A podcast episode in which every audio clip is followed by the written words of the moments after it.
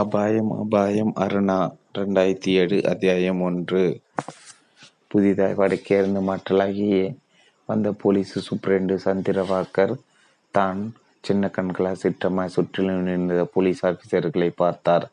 கொச்சியான தமிழை குதறினார் நடு நடுவே ஆங்கிலத்தையும் சின்ன பின்படு பின்படுத்தினார். பின்னப்படுத்தினார். கஞ்சி போட்டு அயன் பண்ணி காக்கி ட்ரெஸ்ஸை மாட்டிக்கிட்டு உட்கார்ந்த இடத்திலும் வயர்லெஸில் பேசுறதுக்காக மட்டுமா நம்ம சம்பளம் வாங்கலை? குற்றங்களை தடுக்கிறதுக்காகவும் குற்றவாளிகளை கண்டுபிடிக்கிறதுக்காகவும் தான் சம்பளம் வாங்குறோம். லாரி லாரிய போதையிலேயும் கஞ்சாபினையும் ஒரு லோக்கல் பார்ட்டி கடத்திட்டு வரான் ரேஷன் கடையில் அரிசி விநியோகம் பண்ணுற மாதிரி ஊரில் இருக்கிற சில்லறை பார்ட்டிகள் எல்லாம் அதை சப்ளை பண்ணுறான் அந்த காலத்து காலேஜ் ஸ்டூடெண்ட்ஸு புஸ்தகத்துக்கு நடுவில் செக்ஸ் புத்தகத்தை மறைச்சி வச்சுக்கிட்டு படிக்கிற மாதிரி இந்த காலேஜ் அந்த காலத்து காலேஜ் ஸ்டூடெண்ட்ஸ் அபிநயம் கஞ்சாவையும் ச சரசையும் பாக்கு பொட்டலும் ஷேப்பில் புஸ்தகத்தில் மறைச்சி வச்சுக்கிட்டு திரியிறாங்க. மாதத்தில் ஒரு மென்டல் கேஸாக மாறிடுறான். சில பேர் நரம்பு தெளித்து கோமா ஸ்டேஜுக்கு போயிடுறாங்க. ஊரில் இருக்கிற ஒவ்வொரு பத்திரிகைக்காரனும் நம்ம டிபார்ட்மெண்ட்டை நாரான் கிடைக்கிறான். நாம் சம்திங் வாக்கி வாங்கிக்கிட்டு அந்த கடத்தலுக்காரங்களுக்கு உடந்தையாக இருக்கோம்னு எனக்கு சமையதுறான். அந்த jack ஜாக்கல்ஸை win within a week time we have to got them சுற்றிலும் இருந்த போலீஸ் ஆபீசருக்கு மத்தியில் விவேக் ஓரடி முன்னால் வந்தார். நீல நிற சட்டை வெள்ளை நிற ரெமன்ஸ் பேண்டில் இன் செய்து கண்களில் கொஞ்சம் கவலை காட்டின போலீஸ் சூப்ரண்டு ஏறிட்டான். சார் இது தொடர்பாக நான் ஒரு கருத்தை சொல்லலாம். எஸ் ப்ளீஸ் சார் இந்த போதை இலைகள் போதை வஸ்துக்கள் எல்லாம் மாலைத்தீவில் இருந்து தான் வரவழைக்கக்கூடிய சாத்தியம் இருக்குது எப்படி சொல்கிறாங்க அக்ரிகல்ச்சர் யூனிவர்சிட்டியில் ப்ரொஃபஸர் ஆதிசேஷியான ஒருத்தரை போன வாரம் சந்தித்து இந்த போதையிலே போதை இலை விவகாரம் குறித்து பேசிட்டு இருந்தேன்.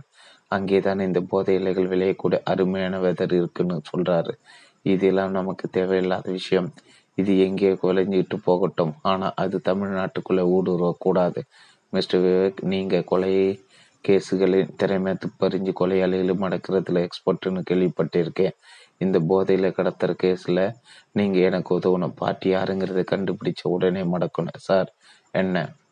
இந்த கடத்தல் விவகாரத்தில் அரசியல் வட்டாரத்தில் ஒரு ஒரு பெரிய புள்ளி சம்பந்தப்பட்டிருக்கிறத சம்பந்தப்பட்டு இருக்கிறதா எதிர்கட்சி பத்திரிக்கை ஒன்று ஹேஷிம் சொல்லியிருக்கு.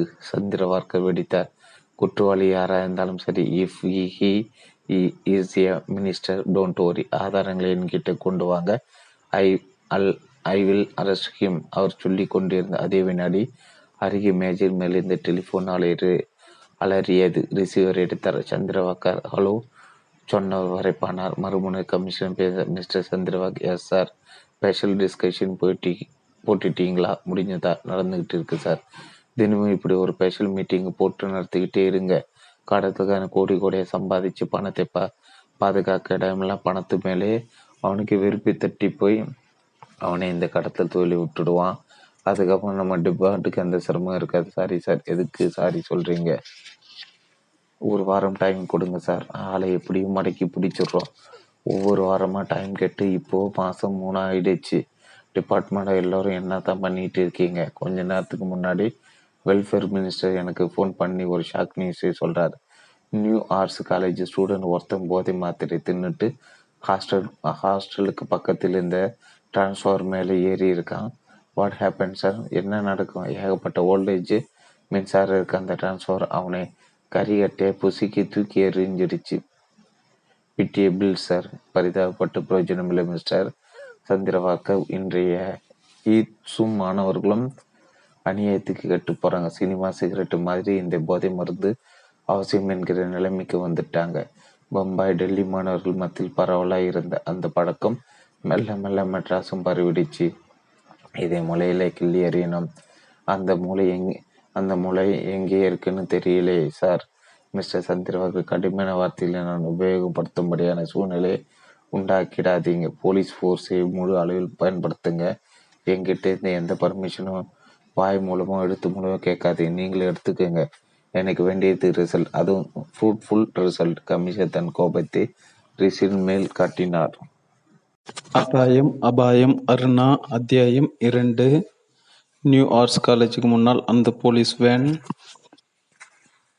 நின்றிருந்தது. மாணவர்கள் சின்ன சின்ன குழுக்களாய் திகிலடித்த முகங்களோடு தெரிந்தார்கள். கோட் அணிந்த ப்ரொஃபஸர்கள் காலேஜ் மரத்தடியில் உறைந்து போய் நின்றிருந்தார்கள்.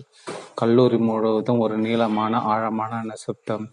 யமக பைக்கை அந்த மரத்துக்கு கீழே மௌனமாக்கினான் விவேக் அதை ஸ்டாண்டிட்டு கொண்டிருக்கும் போதே இன்ஸ்பெக்டர் கோகுல்நாத் வேக வேகமாய் அவனை நோக்கி வந்தார். நானே உங்களுக்கு ஃபோன் பண்ணணும்னு நினச்சிட்டு இருந்தேன் விவேக். உங்களுக்கு எப்படி நியூஸ் தெரியும்? சந்திர வார்க்கர் சொன்னார். வாங்க நடந்த சம்பவமாக கோரம். ஸ்டூடெண்டோட பேர் என்ன? இழில் செல்வன். இவ்வளோ அழகான பேரை வச்சுக்கிட்டு எதுக்காக இந்த முடிவை தேடிக்கிட்டான்? என்ன கோர்ஸ்? BA literature. சம்பவம் எப்படி நடந்ததுன்னு விசாரிச்சிங்களா கூகுளில் நடந்து போய் இரண்டு நிமிஷம் அவகாசத்தில் லாட மீசை வைத்து தலைமுடியை பக்கவாட்டில் வடித்து சீவிய அந்த இளைஞனோடு வந்தார். அந்த சூழ்நிலையில் வணக்கம் சொல்லலாமா வேண்டாமா என்று தயங்கி பின் வலது கையை நெஞ்சு வரைக்கும் உயர்த்தி விஷ் பண்ணினான். உன் பேர் என்ன உதயகுமார்? காலேஜில் பிரசிடென்ட் நீ தானே? ஆமாம் சார். எழில்செல்வன் டிரான்ஸ் டிரான்ஸ்ஃபார்மில் ஏறும்போது நீயும் காலேஜ் கம்பஸ் ஸ்கூலுக்கு தானே இருந்தே ஆமாம் சார். ஆனால் நான் சம்பவத்தை பார்க்கல. லைப்ரரியில் இருந்து ஸ்டூடெண்ட்டோட கூச்சல் சத்தம் கேட்டு தான் வெளியே வந்தேன். உடம்பெல்லாம் புகை கிளம்பிட்டு இருக்கு எழிச்செல்வன் கீழே விழுந்து கிடந்தான். எழிச்செல்வன் ஒரு ட்ரக் அடிக்கிட்டா ஆமாம் சார். போதை மாத்திரையெல்லாம் அவனுக்கு எங்கேருந்து கிடைக்கிது? எனக்கு தெரியாது சார். விவேக் அவனுடைய தொழில் கையை போட்டான். இது பார் உதயகுமார் உனக்கு தெரியாமல் இந்த காலேஜில் எதுவும் நடக்காது. ஒவ்வொரு ஸ்டூடெண்ட்டை பற்றியும் நீ பயோடேட்டா எடுத்து வச்சிருப்பியே சார். ஸ்டூடெண்ட்டோட பர்சனல் விவகாரம் ஆயிரம் இருக்கும். அதில் போய் நான் தலையிட்டு கொண்டு இருக்க முடியுமா எழுச்செல்வன் போதை மருந்து கடிக்கிட்டானவன் மாசத்தில் பாதி நாள் காலேஜுக்கு வர மாட்டான். போதை மருந்து தின்னுட்டு கட்டிலில் விழுந்து கிடப்பான். யாராவது புத்தி சொன்ன அடிக்க வருவான். எழுச்செல்வன் ஹாஸ்டலரா டே ஸ்காலரா ஹாஸ்டலர் சார் சொந்த ஊர் காரைக்குடி சார் எழில்செல்வனுக்கு ரொம்ப க்ளோஸ் ஃப்ரெண்டு யார்? பெர்னாட்ஸ் அவனும் போதை மருந்து சாப்பிட்ற ஆசாமி தானே? அது எனக்கு தெரியாது சார் ஆனால் அந்த பெர்னாட்ஸ் அமைச்சர் அடைக்கல. ராஜுக்கு ரிலேட்டிவ் அவனும் சரியாக காலேஜுக்கு வர மாட்டான் விவேக்கும் ஸ்டூடெண்ட்டு லீடர் உதயகுமாரும் பேசி கொண்டிருக்கும் போதே பக்கவாட்டு கும்பலில் நின்றிருந்த அந்த மாணவன் தயக்க நடைபெற்று விவேக் நெருக்கினார் சார் விவேக் திரும்பினான். அந்த உள்ளியான மாணவன் கக்கத்தில் இடுக்கின புத்தகங்களுடன் நின்றிருந்தான். படபடவென்று பேச ஆரம்பித்தான். சார் என் பேர் சுந்தராமன் செத்து போன எழில் செல்வனை பற்றியும் அந்த பெர்னான்ஸை பற்றியும் எனக்கு சில விவரம் தெரியும் சார். விவேக் ஆரம்பமாகி சொல்லு என்றான். ரெண்டு பேரும் பாண்டி பஜாரில் இருக்கிற ஒரு பான் கடைக்கு சாயந்தரம் அஞ்சு மணி ஆனால் போயிடுவாங்க சார். பான் கடையை சிராச்சி தான் இவங்க ரெண்டு பேருக்கு தோஸ்து சார். பெர்னார்சன் எழுச்செல்வன் மெட்ராஸில் இருக்கிற எந்த பெட்டி கடையிலும் சிகரெட் வாங்க மாட்டாங்க சார். அந்த பான் கடைக்கு போய் தான் சிகரெட் வாங்குவாங்க. பாண்டி பஜாரில் அந்த பான் கடை எங்கே இருக்குது ராஜகுமாரி தட்டுக்கு பக்கத்தில் இருக்குது சார். சிராஜி பானுன்னு சின்ன போர்டு ஒன்று இருக்கும். ஒரு உபயோகமான தகவல் கொடுத்திருக்க. ரொம்ப தேங்க்ஸ் மனவன் முதுகை தட்டி கொடுத்தன் விவேக். கோகுல்நாத் பக்கத்தில் இந்த குரல் கொடுத்தார். விவேக் மார்ச் ஒரு வேன் வந்தாச்சு. பாடி போஸ்ட் மாற்றத்துக்கு அனுப்பிடலாமா? செய்யுங்க கோகுல்நாத். பிஎம் ரிப்போர்ட்டை சீக்கிரம் வாங்குங்க. நான் காலேஜ் பிரின்ஸ்பாலை பார்த்துட்டு வந்துடுறேன் சொன்ன விவேக் பக்கத்தில் தெரிந்த கல்லூரி அலுவலக கட்டிடத்தை நோக்கி நடந்தான். அத்தியாயம் மூன்று. சிட்டி அவுட்டூரில் கட்டப்பட்டிருந்த அந்த நர்சிங் ஹோமின் கம்பவுண்ட் கேட்டுக்குள் அமைச்சர் அடக்கில் ராஜன் அம்பாசிடர் கார் நுழைந்து போர்ட்டுக்குள் மௌனமானது. ஹாஸ்பிட்டல் சிப்பந்தி ஒருவன் ஓடி வந்து கதவை திறக்க அமைச்சர் இறங்கினார். அமைச்சர் புலி போட்டு தேய்த்து பித்தளை அண்டா மாதிரி மின்னினார். முகம் பார்த்து தலை சீவி கொள்ளலாம் என்கிற அளவுக்கு முன்புற வழுக்கை கண்ணாடி பிரகாசித்தது. பாலிஸ்டர் கதரை போட்டுக்கொண்டு காந்தி வழியில் நடக்க வேண்டும் என்று கூட்டத்துக்கு கூட்டம் சொல்பவர் ராத்திரி நேரங்கள் மட்டும் விதவிகளுக்கு மறுவாழ்வு கொடுப்பார். அவருடைய டாக்டர் மகனுக்காக கட்டி கொடுத்த இந்த நர்சிங் ஹோமுக்கு வாரத்துக்கு ரெண்டு தடையாடு வந்து நர்ஸுகளை விசாரித்து விட்டு போகிறவர். அடைக்கலராட்சி தனது ஓய்வு அறைக்குள் நுழைந்து கண்ணாடி கதவை சாத்தி கொண்டார். மேஜமால் இந்த இன்கம் ரிசீவர் எடுத்து ஒரு பட்டனை தட்டிவிட்டு ஜோயில் ஒரு நிமிஷம் வந்துட்டு போ என்றார். என்னப்பா என்ன விஷயம்?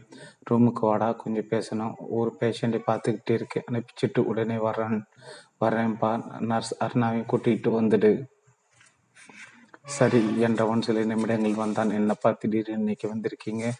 சரக்கு என்னைக்கு வருதோ அன்னைக்கு தானே நானும் வரணும். இந்த இந்த லெட்டர் படி. ஜோயில் அப்பாவுக்கு எதிரே உட்கார்ந்து கால் மேல் கால் போட்டு கொண்டபடி அந்த கடிதத்தை வாங்கி பிரித்தான். Start the game single little fly long bolts children's day under age two and three one and two magic eye முருகை core single walking stick magic eye Bikis formula அல்டா அல்டா double walking stick single little fly under age two little ducks start the game ஒரு இரண்டு நிமிஷம் உன்னிப்பை படித்து விவரத்தை புரிந்து கொண்ட Joel அகலமாய் புன்னகைத்தான். Good எத்தனை மணிக்கு ஆம்புலன்ஸ் புறப்பட்டு போகணும்? வழக்கமுள்ள ராத்திரி பதினோரு மணிக்கு தான். இந்த தடவை சரக்கு நிறைய வரும் போல் இருக்கு நான் தான் அனுப்ப சொல்லியிருந்தேன். இந்த சரக்கு மட்டும் நம்ம கைக்கு கிடைச்சா பார்ட்டிகளுக்கு ஒழுங்காக சப்ளை பண்ணிட்டோம்னா ரெண்டு கோடி ரூபாய் ஒரு ராத்திரில லாபமா பார்த்துடலாம். அண்ணா வந்திருக்கிறாளா? வந்திருக்கா. வெளியே நிறுத்திருக்கேன். உள்ளே வர சொல்லு ஜோயில் எழுந்து நடந்து போய் கண்ணாடி கதவை திறந்து வெளியேட்டி பார்த்து கையசைக்க அந்த பெண் நர்ஸ் யூனிஃபார்மில் வந்தால் அருணா அப்பா கூப்பிடார் வா. உள்ளே வந்த அருணாக்கு வயது இருபது தான் இருக்கும். நீள்வட்ட முகத்தில் பெரிய கண்கள் விசேஷமாய் தெரிந்தன. குளித்து பவுடர் பூசினால் சிவப்பு ஆய் தெரிகிற நிறம் நர்ஸ் யூனிஃபார்ம் மார்புகளை சிரமப்படுத்தியிருக்க வெள்ளை ஸ்டாக்கிங் அணிந்தன. கால்கள் சிரிப்பான வளைவோடு தெரிந்தன. அகன்ற இடுப்பில் பார்க்க ஆண்களை சிரமப்படுத்தினால் வாமா அர்ணா என்றார் அடைக்கலராஜ் அர்ணா வணக்கம் சொல்லிவிட்டு அவளுடைய முகத்தை பார்த்தாள். அடைக்கலராஜ் ஸ்காட்ச் பாட்டிலின் கழுத்தை பிடித்து தூக்கி கண்ணாடி டம்ளர் ஒரு சாகச பெண் சிரிக்கிற மாதிரி ஸ்காட்சை ஊற்றினார் என்ன அர்ணா வீட்டில் அம்மா சமைக்க? இப்பெல்லாம் அம்மாவுக்கு மூச்சிருப்பு நோய் வர்றதில்லை இல்லை. ஏன்? ஒரு மாதிரி இருக்க. மூஞ்சில சுரத்தே காணும். உடம்பு கடம்பு ஏதாவது சரியில்லையா? சார் போன தடவை உங்ககிட்ட சொல்லியிருந்தேன். ஆம்புலன்ஸு போகிற வேலை எனக்கு வேண்டாம். ஆமாம் ஆமாம் சொல்லியிருந்தேன். அதுக்கு என்ன இப்போ இன்றைக்கும் நீங்கள் என்னை கூப்பிட்டுட்டு இருக்கீங்க? இது பாரு நான்னா இதுதான் கடைசி தடவை. இனிமேல் இந்த வேலைக்கெல்லாம் உன்னை உபயோகப்படுத்த மாட்டேன். இந்த ஒரு வாட்டி மட்டும் போயிட்டு வந்துட்டு நானும் ஒரு மூணு மாதத்துக்கு இந்த தொழிலையே விட்டுடலாம்னு பார்க்குறேன் ஜோயில் அப்பாவுக்கு எதிரே உட்கார்ந்து உரிமையோடு சிறிதளவு ஸ்காட்ச் கண்ணாடி டம்ளரை விட்டுக்கொண்டு ஐஸ் துண்டுகளை போட்டு அருணா கை குப்பினார் சார் அடுத்த மாதம் எனக்கு கல்யாணம் நிச்சயம் ஆகிக்கிற இந்த நேரத்தில் நான் எதிர் மாதிரியான சட்டவிரோதமான வேலைகளை ஈடுபடுறது சரியான நீங்களே சொல்லுங்க. அடைக்கலராஜ் ஒரு வாய்ஸ் காட்சி விடுங்கி விட்டு சிரித்தார். தப்புதாமா ஆம்புலன்ஸில் ஒரு பேஷண்ட்டை வச்சு அண்டை மாநிலத்துக்கு கொண்டு போகிற மாதிரி செட்டப் பண்ணி போதை மருந்துகளை கடத்துறது தப்பு தான் ரெண்டு வருஷமாக இந்த தப்பான காரியத்தை பண்ணிட்டு வரோம் என்றைக்காவது ஒரு தடையாவது போலீஸில் மாட்டியிருக்கோமா? யோசிச்சுவார் எல்லா நேரமும் ஒரே மாதிரி இருக்காது சார். ஜோயல் குறுக்கிட்டு சிரித்தேன். அப்பாவுக்கு எல்லா நேரமும் நல்ல நேரம் தான் இருந்தா இல்லைன்னா அப்பாவுக்கு மினிஸ்டர் போஸ்ட் கிடைச்சிருக்குமா? நாம் இன்னைக்கு ஒரு டாக்டர் ஆனதுக்கு அப்பா தான் காரணம். அண்ணா எச்சில் எனக்கு பயமாக இருக்குது சார். எதுக்கு பயம்? ஆம்புலன்ஸ் இருக்கு. நீளமான ரெக்ஸின் சீட்டு கவருக்குள்ளே போதை மாத்திரைகளையும் இலைகளும் கச்சிதமாக வச்சு தைச்சுட போகிறோம் ஸ்ட்ரெச்சரோட இரும்பு குழாய்களாக ஹாரிஸையும் கஞ்சாவும் கின்னு அடைக்க போகிறோம் பேஷண்ட் படுத்துக்கிற பெட்டுக்குள்ளே சரசு இலைகளை பரப்பி நீட்டாக தைச்சிட போகிறோம் நீ கையில் ஒரு குளுக்கோஸ் பாட்டில் வச்சுக்கிட்டு பேஷண்ட் மாத்திரை படுத்துருக்கிற நம்ம ஆளுக்கு பக்கத்தில் உட்காந்துருக்க போகிற அவ்வளோதானே இருந்தாலும் ஒன்றும் பயப்படாதே. உன்னோட கல்யாணத்துக்காக நான் இருபத்தஞ்சாயிரம் தரதா சொல்லியிருந்தேன். இன்னும் ஒரு அஞ்சாயிரத்து சேர்த்து முப்பதாயிரமா தரேன். இன்னைக்கு ஆம்புலன்ஸ் போயிட்டு வந்துடு. சார் சார் என்ன நீங்கள் சொல்கிற மாதிரி இன்னைக்கு மட்டும் நான் போயிட்டு வந்துடுவேன் அப்புறம் வேலையை விட்டு நின்றுக்கிறேன் சரிம்மா உன்னோட இஷ்டப்படியே நின்றுக்க இந்த ஒரு தடவை மட்டும் ஆம்புலன்ஸில் போயிட்டு வந்துடு. ம் தலையாட்டினான் அருணா கேட்டாள். நான் எத்தனை மணிக்கு புறப்படணும்? நீ இப்போ வீட்டுக்கு புறப்பட்டு போயிட்டு சாயந்தரம் ஆறு மணிக்கு நைட் டியூட்டிக்கு வர மாதிரி வந்துடு. சரி சார். நீ கிளம்ப அடைக்கலை ராஜ்ய சொல்லி கொண்டே ஜோயில் ஊற்றி வைத்த ஸ்காட்சி டம்ளர் கையில் எடுத்துக்கொண்டார் அர்ணா கும்பிட்டு விட்டு கண்ணாடி கதவி திறந்து கொண்டு வெளியே போனதும் ஜோயல் படப்படத்தான் என்னப்பா இவ இப்படி சொல்லிட்டு போறா? எப்படி சொல்லிட்டு போறா? வேலையை விட்டு நிற்க போறாளாமே? நின்றுட்டு போகட்டுமே நின்றுட்டு போகட்டுமே. அவளை நம்ம எப்படி இழந்து விட்டுட்டா? நமக்கு என்னைக்கும் ஆபத்து தான். அதுக்காக அவளை என்ன பண்ணலாம்ங்கிற ஆம்புலன்ஸில் போயிட்டு வந்தது காது காது வச்ச மாதிரி அவளை தீர்த்துடணும். அந்த வேலையை நீயே பண்ணிடேன் சிட்டுக்குருவி சொல்றதுக்கு எல்எம்ஜி கன் எதுக்குப்பா? நம்ம ஆம்புலன்ஸ் டிரைவர் வேலை பண்ணிக்கிட்ட சொன்னாலே போதும். காரியத்தை கச்சிதமாக முது முடிச்சுட்டு வந்துடுவான் என்னமோ பண்ணு. ஆனால் ஜாக்கிரதை நீ மாட்டில் இன்வால்வ் ஆகக்கூடாது. இன்வால்வ் ஆகிட்டு எதிர்கட்சிக்காரங்க கொண்டாட்டமாக போயிடுவோம். நீங்க கவலை விடுங்கப்பா. வேலை பண்ணை வச்சுக்கிட்டு நான் அருணாவை துல்லியமாக திருத்து கட்டுறேன். நம்ம வளையத்திலிருந்து யார் வெளியே போய் போகிறதா இருந்தாலும் அவங்கள பிணமாக்கி தான் வெளியே அனுப்பணும்.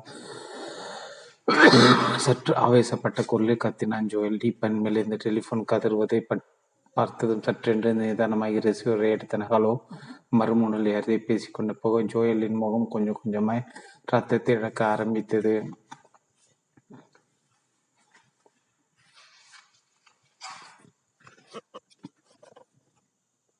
அபாயம் அபாயம் அருணா. அத்தியாயம் நான்கு சாயந்தரம் ஆறு மணி.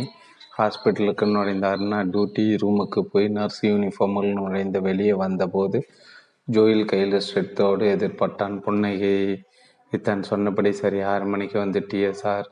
எங்கள் அம்மாவுக்கு மத்தியானத்துக்கு உடம்புக்கு ரொம்ப முடியல. பக்கத்து வீட்டு அம்மாவை பார்த்துக்க சொல்லிட்டு வந்திருக்கிறேன். பயப்படாத அருணா உன்னை சீக்கிரமாகவே அனுப்பிடுறேன். அதுக்கான ஏற்பாடுகளை நான் இப்போ பண்ணிடுறேன். ஓகே. Thank you sir. இதுக்கெல்லாம் நன்றி சொல்லணுமா? போய் டியூட்டியை பாரு. அப்பா கிட்டேருந்து ஃபோன் வந்ததுமே உன்னை காண்டாக்ட் பண்ணிக்கிறேன்.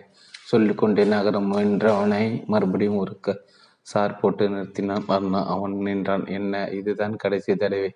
இனிமேல் நான் போக மாட்டேன் சார் சரி. இந்த மாதத்தில் என்னை ரிலீவ் பண்ணிவிடுங்க சார் பண்ணிடுறேன். புன்னகைத்து கொண்ட ஆழமாய் அவனை அவளை ஒரு பார்வை பார்த்தபடி நகர்ந்தான் ஜோயல். வரந்த ஜன்னல் அருகே நின்று அவளை மௌனமாய் கையை சேர்த்து கூப்பிட்டு கொண்டிருந்தான். ஆம்புலன்ஸ் டிரைவர் வேலைப்பான் என்ன வேலைப்பா கேட்டுக்கொண்டே ஜன்னல் அருகே போனால் அருணா வேலைப்பான் சுற்றுமுற்றும் பார்த்து கொண்டு கிசு கிசுத்தான் அம்மா ஆஸ்பத்திரிக்கு பின் பக்கமாக கொஞ்சம் வரீங்களா? எதுக்கு வாங்க சொல்கிறேன் உங்ககிட்ட கொஞ்சம் பேசுகிறேன் என்ன விஷயம்? இங்கே நின்று பேசிட முடியாதம்மா? நிச்சயமா ரொம்ப முக்கியம். நீங்கள் உடனே வாங்க. நீ போயிட்டே இரு. நான் இப்போ வந்துடுறேன். அருணா அப்படி சொன்னதும் வேலப்பன் ஜன்னலில் இருந்தும் நகர்ந்தான். அருணா மற்ற நோயாளியில் பார்த்து சட் ச அருணா மற்ற நோயாளிகள் பார்த்து ஷார்ட்டில் எழுதிவிட்டு திக்கு திக்கென்று அடித்துக் கொள்கிற நெஞ்சத்தோடு வராந்தல் வேக வேகமாக நடந்த ஹாஸ்பிட்டலின் பின்பக்க கதவை தொட்டாள் வேலைப்பண்ணும் பூவார் மரத்து கீழே வேர்வை முகமாய் நின்றிருந்தார். என்ன வேலைப்பா? அம்மா நீங்கள் வேலையை விட்டு நிற்க போறீங்களா? ஆமாம் ஆமாம் ஏமா அந்த வார்த்தை சொல்லி ஆபத்தை தேடிக்கிறீங்க ஆபத்தா? நீ என்ன சொல்கிற சொல்கிற வேலைப்பா? இன்னைக்கு நீங்கள் ஆம்புலன்ஸுக்கு வர போகிறீங்க இல்லையே ஆமாம் இந்த ட்ரிப்பு நீங்கள் போயிட்டு வந்துட்டு உங்கள் உயிருக்கு ஏதாவது ஆபத்து வரலாம். திக்கென்று அதிர்ந்து போய் வேலைப்பனை பார்த்தால் அருணா அவன் சுற்றும் பார்த்து கொண்டு தொடர்ந்தான். அந்த படுபாவிங்கிட்ட அப்படியெல்லாம் பட்ட பேசக்கூடாதும்மா பேசக்கூடாதம்மா. ஏழு எட்டு வருஷமா அவங்கக்கிட்ட நான் டிரைவராக இருக்கேன். அடைக்கல் ராஜா அவரோட மகன் ஜோயலும் பேசப்பட்டவங்க கிடையாது. அவங்க நினைச்ச எதையும் பண்ணலாம். பண்ணிட்டு தப்பிக்கவும் செய்யலாம். அருணா நெற்றி நிறைய வேர்த்து போய் கைகளை பிசைந்தால் இப்போ என்ன பண்ணுறது வேலைப்பா? வேலைப்பன் குரலை தாய்த்து கொண்டான். இப்போ நானும் அவங்க வலையிலிருந்து மீ மீளணும் தான் நினைச்சிட்டு இருக்கேன். அடக்கல் ராஜோட ஒரு பார்வை ஊர்லேருந்து வந்துக்கிற என்னோட தங்கச்சி மேலே விழுந்து விழுந்தாச்சு. படிச்சுட்டு வீட்டில் சும்மா தானே இருக்கா? நம்ம ஹாஸ்பிட்டலுக்கு வந்து நர்ஸ் வேலை பார்க்க சொல்லேன். நல்ல சம்பளம் போட்டு கொடுத்துருவோன்னு சொல்லிட்டு இருக்காரு. என்னோட தங்கச்சி அவர் கையில் சிக்கி சே சேதாரமாகிறதுக்கு முன்னாடி நான் இந்த வலையிலிருந்து கண்டு வெளியே வரணும். எப்படி வெளியே வர முடியும் இல்லப்பா அம்மா நான் ஒரு பிளான் பண்ணியிருக்கேன் நீங்களும் நானும் இந்த வழியில தான் தப்பிக்க முடியும். என்ன வழி? ராத்திரி பத்து மணிக்கு மேலே போதை மருந்துகளை ஆம்புலன்ஸ் வேலை வச்சுக்கிட்டு கடத்த போகிறோம் ஆமாம் நான் அதுக்கு முன்னாடி போலீஸுக்கு போக போகிறேன் போலீஸா? மிரண்டால் அருணா. ஆமாம் ஆமாம் இந்த இக்கட்டான நேரத்தில் நமக்கு போலீஸ் தான் பாதுகாப்பு. நான் இன்னும் கொஞ்சம் நேரத்தில் அடைக்கல் ராஜை பார்க்கறதுக்கு சிட்டிக்கு போகிறேன் அப்படியே போலீஸ் ஸ்டேஷனுக்கு போய் எல்லா விவரத்தையும் சொல்லி அப்படி சொன்னால் நீ நானும் போலீஸை மாட்டிக்க மாட்டோம் மாட்டோம். எப்படி சொல்கிற நான் சொல்கிற திட்டத்தை கொஞ்சம் கவனமாக கேட்டுட்டு வாங்கம்மா. சொல்லு சொல்லு. நான் போலீஸ் ஸ்டேஷனுக்கு போய் இன்ஸ்பெக்டர் கிட்ட எல்லா உண்மையிலும் சொல்லி இன்னைக்கு ராத்திரி பதினோரு மணிக்கு ஆம்புலன்ஸ் வேனில் போதை மருந்துகளை கடத்த போகிறதையும் சொல்ல போகிறேன் சூலூர்பேட்டைக்கு பக்கத்தில் போலீஸு ஜீப்பு நம்ம ஆம்புலன்ஸை மடக்கும். யாரோ போலீஸு தகவல் கொடுத்து போலீஸில் வேணும் மடக்கிட்டதை? அடைக்கல். ராஜ்யம் கொஞ்சம் எழும நினைக்கணும். விஷயம் போலீஸுக்கு பொதுமக்களுக்கும் வட்ட வெளிச்சமானதும் நாம் யாருக்கும் பயப்பட வேண்டிய அவசியமில்லை. போலீஸுக்கு நீங்களும் நானும் அப்ரூவராக மாதிரி கேஸிலிருந்து கண்டுக்கலாம். வேலைப்பா எனக்கு பயக்கமாக பயமா இருக்கு. இதெல்லாம் நடக்குமா? கண்டிப்பாக நடக்கும். நீங்களும் நானும் அடைக்கல. ராஜியோட அதிகாரத்தினால் மிரட்டப்பட்டு நிர்பந்திக்கப்பட்டு அந்த போதை மருந்துகளை கடத்தி கொண்டிருக்கிறோம்ங்கிற உண்மையை போலீஸ் கண்டிப்பாக ஒத்துக்குவாங்க. நீ எப்படி சிட்டிக்கு போகிற இன்னும் ஒரு மணி நேரத்தில். நீங்கள் போய் படப்படப்பு இல்லாமல் டியூட்டியை பாருக்கம்மா இந்த ஓநாய்களுக்கு ஒரு முடிவு கட்டினா தான் நாம் சந்தோஷமாக இருக்க முடியும். வேலைப்பா நம்ம ஆபத்தில் மாட்டிக்க மாட்டோமா? ஆபத்தில் மாட்டிக்க போகிறது நாம இல்லையம்மா. அவங்க தான் சொல்லிவிட்டு வேலைப்பண்ண ஒரு பொண்ணு கூட நகர்ந்தான் அதே ஐந்து இரவு எட்டு மணிக்கு ஹாஸ்பிட்டலில் அரையரட்டான வராந்தாவில் கடைசி அறை. மேஜை மேலே இந்த டெலிஃபோன் கதற ரிசீவரை எடுத்தான் ஜோயல். ஹலோ நான் கிருஷ்ணமூர்த்தி பேசுகிறேன் மறு மூனை குரல் கொடுத்து என்ன விஷயம்? பேசுறது டாக்டர் தம்பி ஆமாம் அப்பா பக்கத்தில் இருக்கிற இல்லையே வீட்டில் தான் இருப்பேன். ஏன்? என்ன விஷயம்? ஒன்றுமில்லை காலையில் உங்களுக்கு ஃபோன் பண்ணியிருந்தேன். ஒரு விவகாரத்தை சொன்னேன். சிராஜி தான் விவகாரம் தானே? ஆமாம் தம்பி. லாக்கப்புக்கு ஓட்டிகிட்டு போய் தட்டு தட்டுன்னு தட்டினாங்களாம். ஹோல்சேல் டீலரான என்னை அந்த எந்த நிமிஷம் காட்டி விடுவான்னு பயமாக இருக்குது அவன் மூலமாக போலீஸ் என்னை மோப்பம் பிடிச்சிட்டுங்கன்னா நான் உங்கள் பக்கம் கை நிட்டுறதை தவிர வேறு வழி எனக்கு தெரியாது. பயப்படாதீங்க கிருஷ்ணமூர்த்தி சார் லாக்கப்பில் இருக்கிற சிராஜி தானே உயிரே போனாலும் உங்களை காட்டி கொடுக்க மாட்டான். போலீஸ் அடியை பற்றி உங்களுக்கு தெரியாது தம்பி. அடிக்கிற அடியில் உண்மை தானாக வெளியே வந்து விழுந்துடும். அப்பா அப்பா கிட்ட சொல்லி ஏதாவது ஏற்பாடு பண்ணுங்க தம்பி. காலையில் நீங்கள் ஃபோன் பண்ணி தான் அப்பா கிட்ட விஷயத்தை சொல்லிட்டேன். அப்பா இருக்கிறவரை எதுக்கும் பயப்படாது தம்பி. இந்த ஒரு பெரிய விவகாரம் காலேஜ் ஸ்டூடெண்ட் ஒருத்தன் போதை மருந்து தின்னுட்டு டிரான்ஸ்ஃபார்மில் ஏறி உயிரை விட்டுக்கிற விஷயம் மெட்ராஸ் பூரம் பரபரன்னு இருக்குது போலீஸ் இந்த தடையை ரொம்ப தீவிரமாக இருக்காங்க. அதையெல்லாம் அப்பா பார்த்துக்குவார் வீட்டில் வீடியோ டெக் இருக்கா இருக்குது பேசாமல் ஏதாவது ஒரு படத்தை போட்டு பார்த்துட்டு ஹாயாக இருங்க. கிருஷ்ணமூர்த்தி சார் நாளைக்கு காலையில் எல்லாமே நல்ல நியூஸாக தான் கிடைக்கும். சொல்லிவிட்டு ரிசீரை வைத்தான் ஜோயல் அரைவாசலில் நல்ல அடைத்து நிமிர்ந்தான். அருணா நின்றிருந்தால் என்ன அருணா? எத்தனை மணிக்கு சார் நான் ஆம்புலன்ஸ் வேனில் போகணும்? அப்பா இன்னும் கொஞ்ச நேரத்தில் எனக்கு ஃபோன் பண்ணி சொல்லுவார். ஆமாம் ஏன் இன்னைக்கு ஒரு டென்ஷனாக இருக்கே? Nothing sir. நோ நோ இன்னைக்கு உன்னோட முகமே சரியில்லை. வீட்டில் அம்மாவுக்கு உடம்பு சரியில்லை. தான் உங்கள் அம்மாவுக்கு எப்பவுமே இருக்கிற வியாதி தானே அது. மனசை போட்டு அலட்டிக்காமல் கொஞ்ச நேரம் ரெஸ்ட் எடு. அப்போட ஃபோன் வந்தது உன்னை கூப்பிடுறேன். சரி சார். டிரைவர் வேலைப்பன் சிட்டிக்கு மருந்து வாங்க அனுப்பியிருந்தேன் வந்துட்டானே. வரலை சார். வந்தா என்னை வந்து பார்க்க சொல்லு. அத்தியாயம் ஆறு. இன்ஸ்பெக்டர் ருத்ராய்க்கு கற்சிலை மாதிரி உடம்பு. ஆறடி போலீஸ் உடைமையில் பார்க்கிறவர்களின் மூச்சை சில வினாடிகளுக்கு நிறுத்தன. ஒட்ட வேண்டிய சம்மர் கிராப்பும் சிவப்பான சின்ன கண்களும் தடிமான கருத்து உதடுகளும்.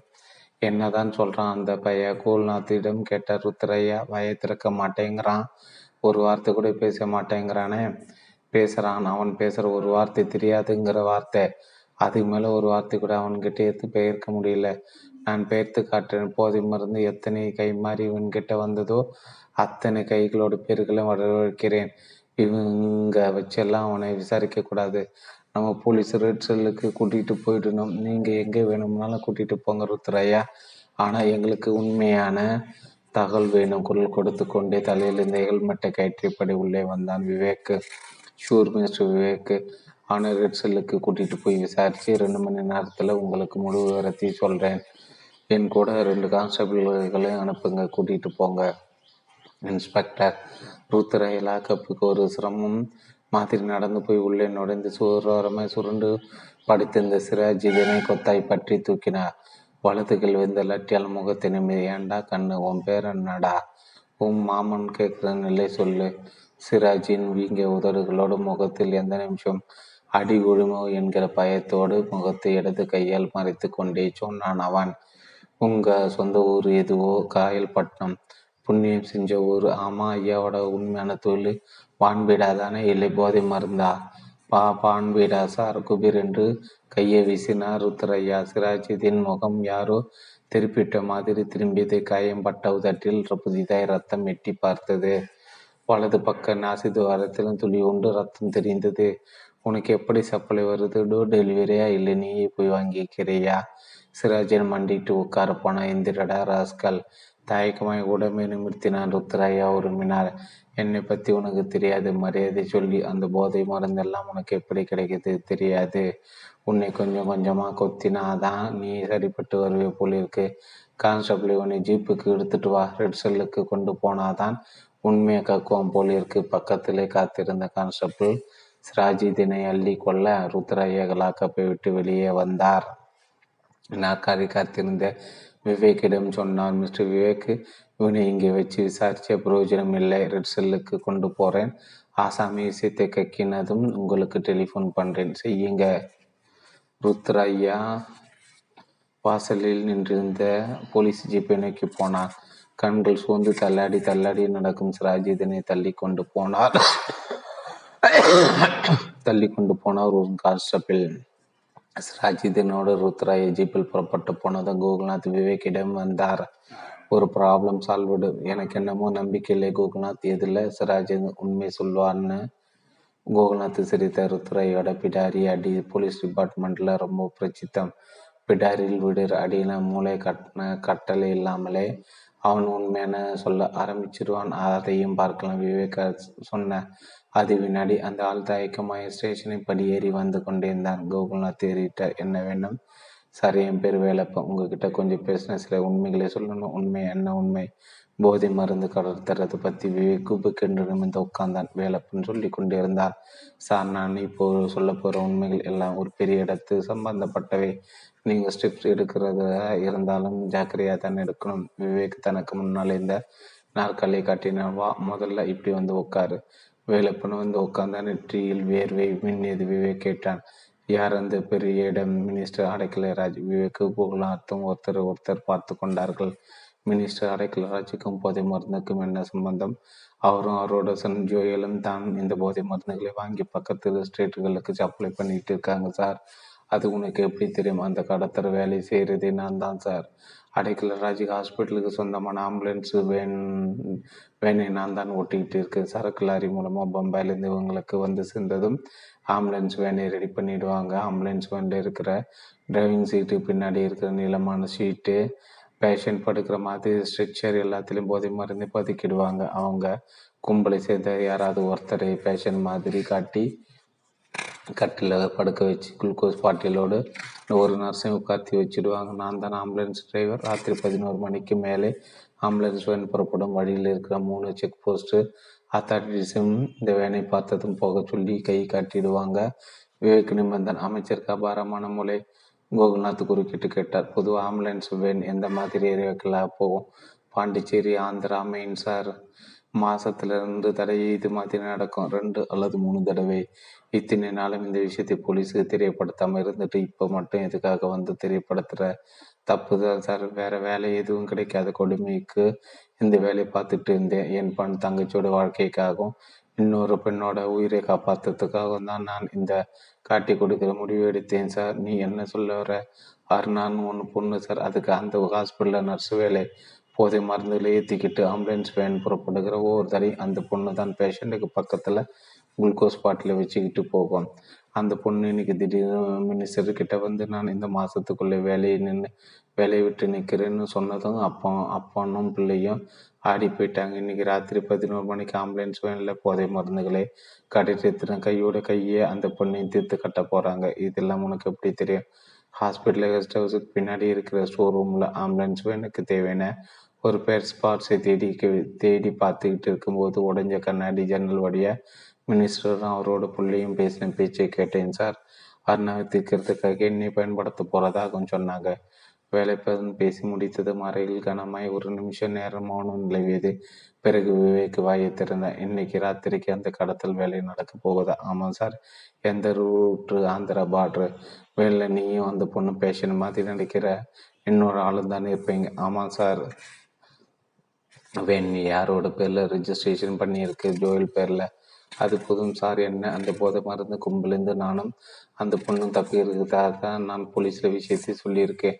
நீங்கள் செய்ய போகிற ரெய்டு எதேச்சா நடக்கிற மாதிரி இருக்கணும் சார். போலீஸில் இந்த விஷயத்தை சொன்னது நான் தான் தெரிஞ்சால் என்னோட குடும்பத்தை அழிச்சிடுவாங்க சார். நீ பயப்படாதே. நானும் இவரும் மட்டும்தான் மப்டியில் வந்து ம வேனை மடக்குவோம். அப்படி மடக்கப்படுகிற இடம் சூலூர்பேட்டை போலீஸ் ஸ்டேஷனுக்கு பக்கத்தில் இருக்கிற மாதிரி சட்டம் பண்ணிக்குவோம். சரி சார் கோகுல்நாத் குறுக்கிட்டு சொன்னார் விவேக் நாம் ஒரு போலீஸ் பாடியோடு போய் வேணே ஹாஸ்பிட்டலேருந்து கிளம்பும் போதே மடக்கினா என்ன?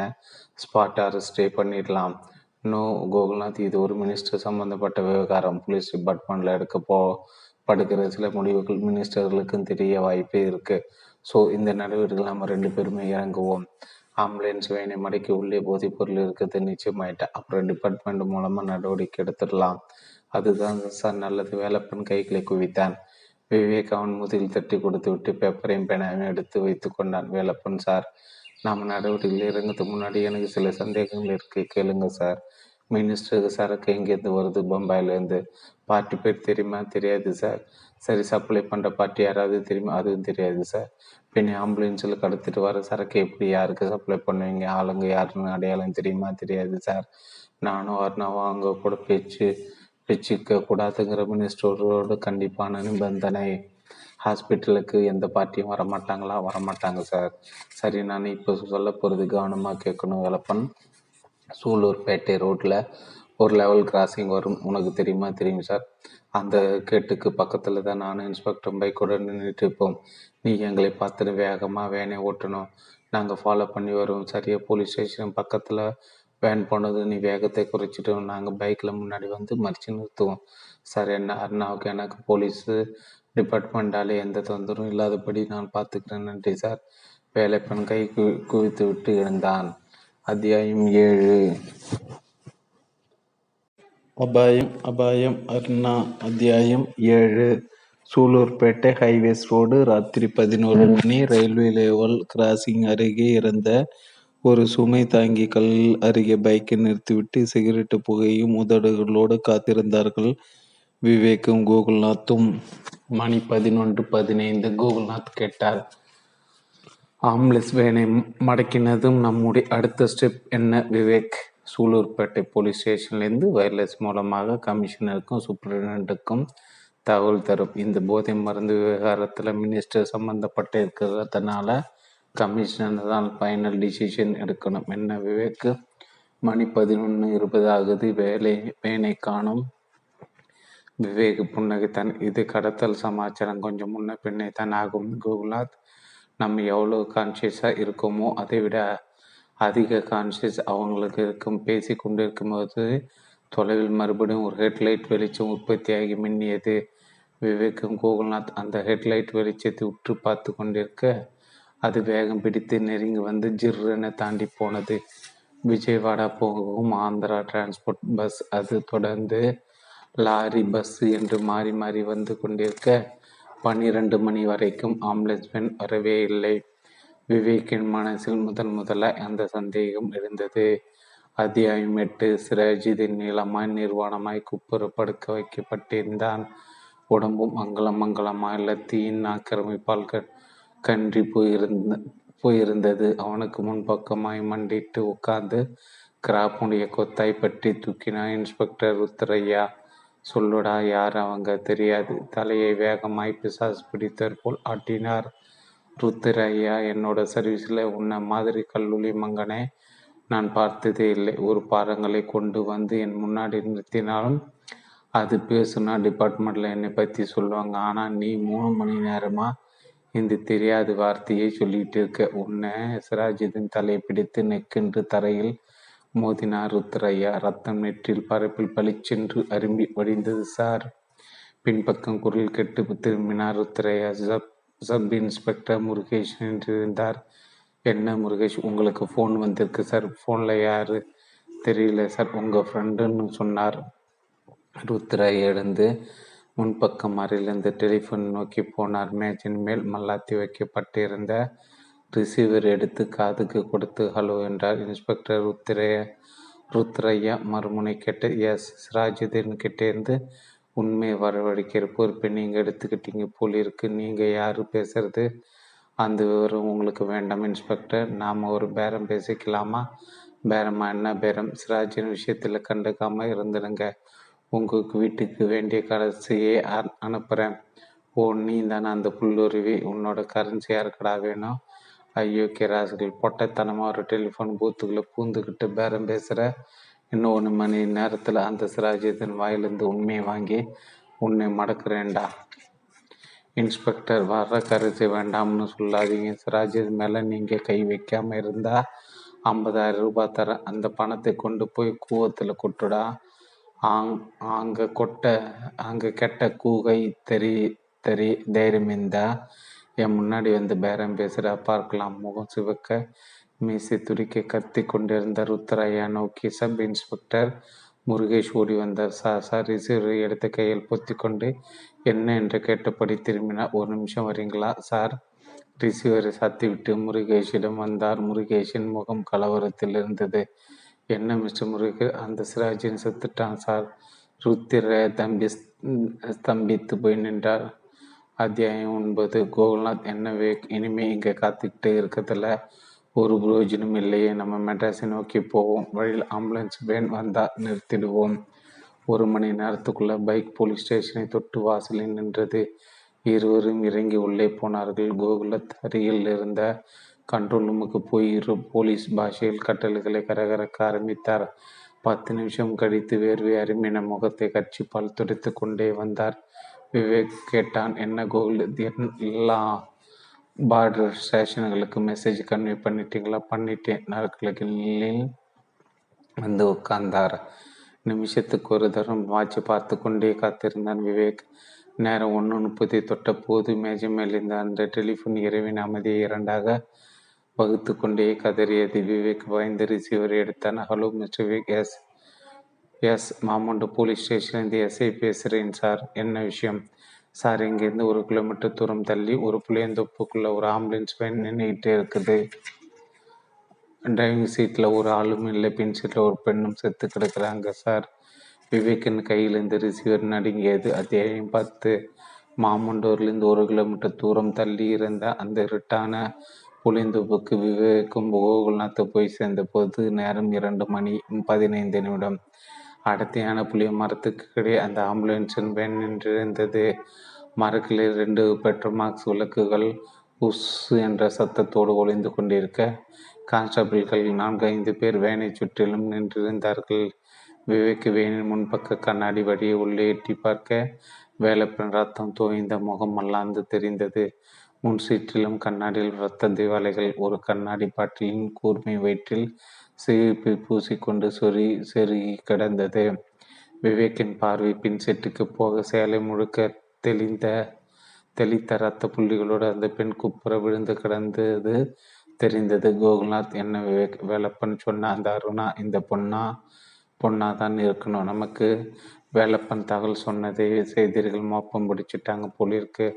அதான் ரெண்டு பேருக்கு ரத்தத்தால் அபிஷேகம் பண்ணியிருக்காங்க. ரொம்பவும் குழுவியல் விவேக் தன் கட்சிப்பை உபயோகப்படுத்தி பின்பக்க கதவின் கைப்பிடியை பற்றி எடுத்தான். கதவு திறந்து கொண்டது திறந்து கொண்ட கடிதின் வழியாக அர்ணா இப்போது முழுசுமாய் தெரிந்தால் கழுத்து ஏதோ ஒரு ஆயுதத்தால் குத்தியிருந்தார்கள். கிழிப்பட்ட ஜாக்கெட்டில் ஒரு பக்கம் மார்பகம் மத்த புள்ளிகளோடு கண்ணில் அடித்தது. நின்று போன வழிகளும் பிளந்த வாயோடும் உயிரை விட்டிருந்தால் அர்ணா. இன்ஸ்பெக்டர் சார் உங்ககிட்ட இருக்கிற அந்த டார்ச்சை கொடுங்க. அவர் கொடுத்தார். விவேக் அதை வாங்கி வெளிச்சத்து வேணுக்குள் கொட்டினார் எந்த புல்லும் அடைத்து கொள்ளாமல் வேன் சுத்தமாய் தெரிந்தது. கோகுல்நாத் வேணுக்குள் ஏறி பார்வையலை விட்ட விவேகம் இந்த வேன் சீட்டை எல்லாம் கீழ்ச்சி உள்ளே போதை மருந்து பார்த்துடலாமா நிச்சயமா இருக்காது. கோகுல்நாத் தனக்கு துரோகம் பண்ணின வேலைப்பனை யாருனாயும் திட்டக்கட்டத்தான் இந்த வேனை பயன்படுத்தியிருக்காங்க. சொல்லி கொண்டு டார்ச் வெளிச்சத்தை கொஞ்சம் கொஞ்சமாக நகர்த்தி கொண்டு வந்த வெளிச்சம் அன்றுநாம முகத்தில் பட்ட போது நெற்றியை சுருக்கி பார்வைக்கு உண்மை உன்னிப்பை கொடுத்தான். மெல்ல அர்ணாவை நோக்கி நகர்ந்தான். என்னவே கோகுல்நாத் கேட்ட அர்ணாவை திறந்து கிடக்கிற வாயை பார்த்தீங்களா? கோகுல்நாத் பார்த்தார். அந்த வித்தியாசம் தெரிந்தது. பல்வரிசையை மீறி கடைவாய்க்குள் ஏதோ வெள்ளை வெள்ளையாய் கசகி து திணித்து கொண்ட மாதிரி விவேக் அர்ணாவின் முகத்திற்கு நேராக குனைந்து டார்ச் வெளிச்சத்தை வாய்க்குள் கெட் கொட்டி பார்த்தான். பெப்பர் ஊர்ந்த கோகுல்நாத் இந்த டார்ச்சை பிடிங்க.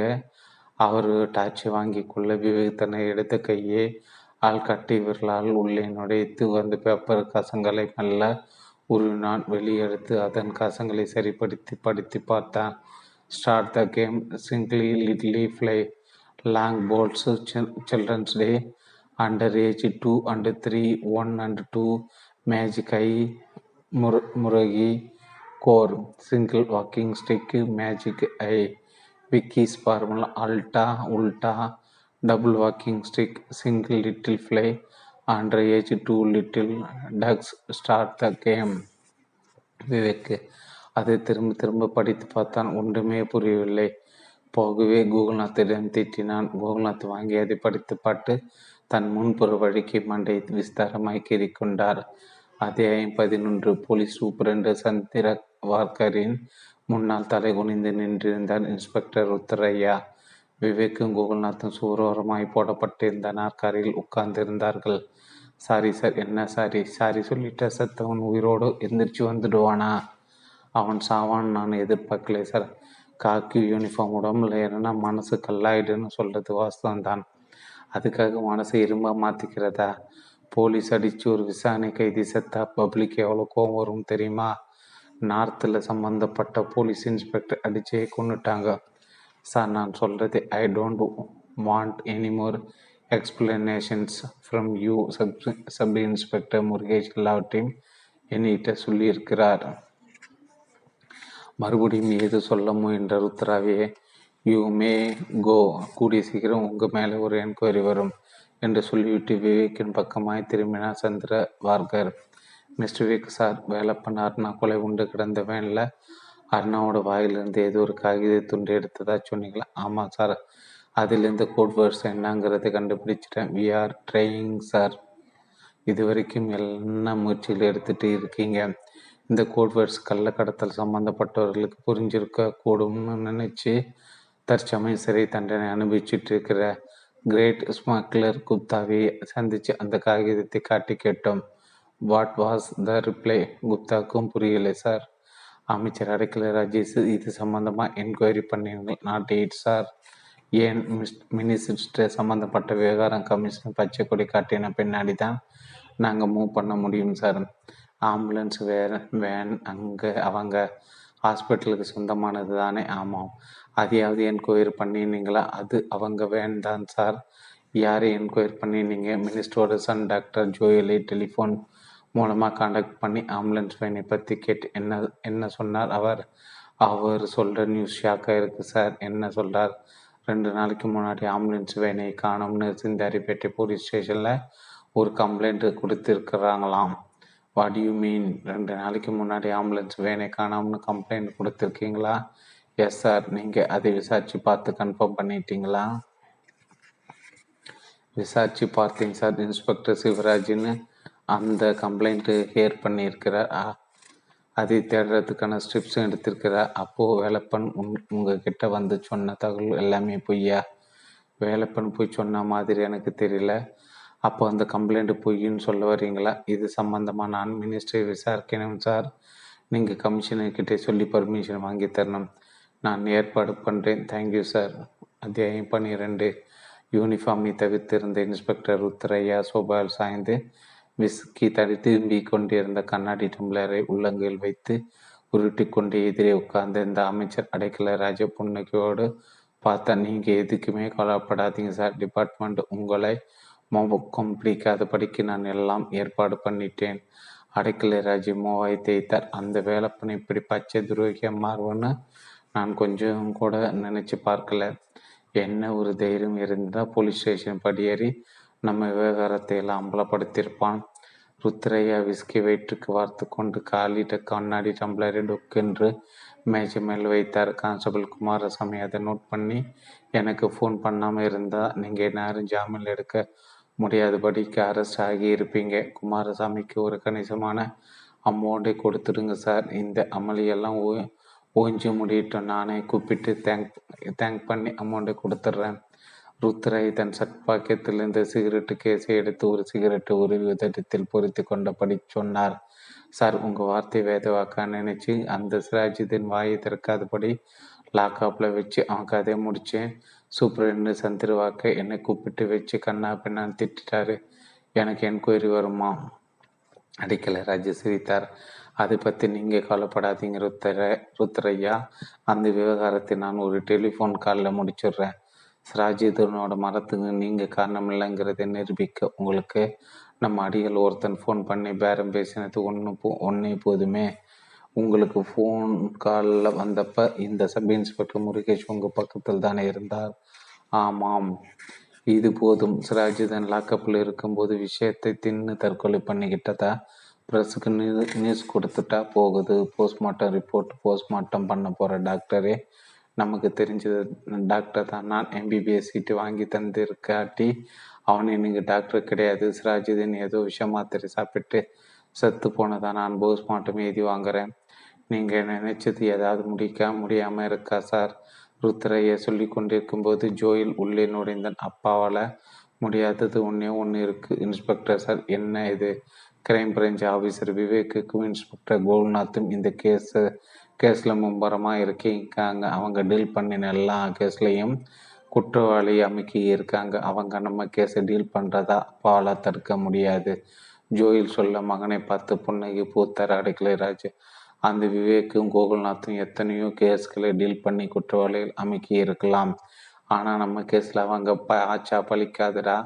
போலீஸ் டிபார்ட்மெண்ட்டில் இருக்கிற எந்த கும்பனா கும்பன் வந்தாலும் சரி அவனோட கொம்பு மடங்கி தான் போகும். வேலப்பனையும் அருணா எவ்வளோ முன்னேற்பாட்டோடு திட்டு கட்டி இருக்கும் அடைக்கலராஜ் பேச பேச முன்புறம் டிபாயின் மேல் இந்த என்ற காமிச்சு எது ஜோயில் ரிசீவர் எடுத்தன. ஹலோ நான் பிஏ பேச என்ன விஷயம்? அப்பாவை பார்க்கறதுக்காக மிஸ்டர் விவேக்கும் இன்ஸ்பெக்டர் கோல்நாத்தும் வந்திருக்காங்க. ரிசப்ஷனில் வெயிட் பண்ணுறாங்க உள்ளே அனுப்பட்டுமா. சார் ஜோயிலின் முகம் வியர்க்க ஆரம்பித்தது. அப்பா என்னடா அந்த விவேக்கும் கோகுல்நாத்தும் உங்களை பார்க்கறதுக்காக ரிசப்ஷனில் வந்து காத்துக்கிட்டு இருக்கிறாங்களாம் அப்படியா? வர சொல்லேன். ருத்ரைய வேகமாக சார் சார் அப்போ நான் அடிக்கலராஜ் சிரித்தேன். இந்த பங்களா எத்தனை ரூம் இல்லை? ஏதோ ரூமில் போய் ஒளிஞ்சு ஒளிஞ்சுக்குங்களேன். ருத்திரை சிகரெட்டை ஆஸ்திரேலிட்டு நசுக்கிவிட்டு வேக வேகமாய் பின்பக்கரை நோக்கி ஓடி அதனுள்ளே அஸ்தமானா அஸ்தமனமானார்.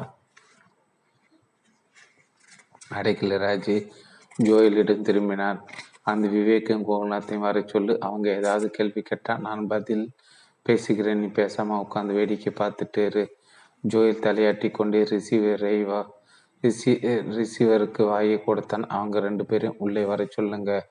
ரிசீவரை வைத்து விட்டு காத்திருந்த அடுத்த நிமிஷம் ஆரம்பத்தில் விவேக்கும் கோகுல்நாத்தும் உள்ளே நுழைந்தார்கள். அடைக்கல ராஜு காலியான விஸ்கி டம்ளர்களை நுனி விரலான் அகத்தி வைத்து கொண்டே எதிரே இருந்த நாற்காலியை காட்டினார்.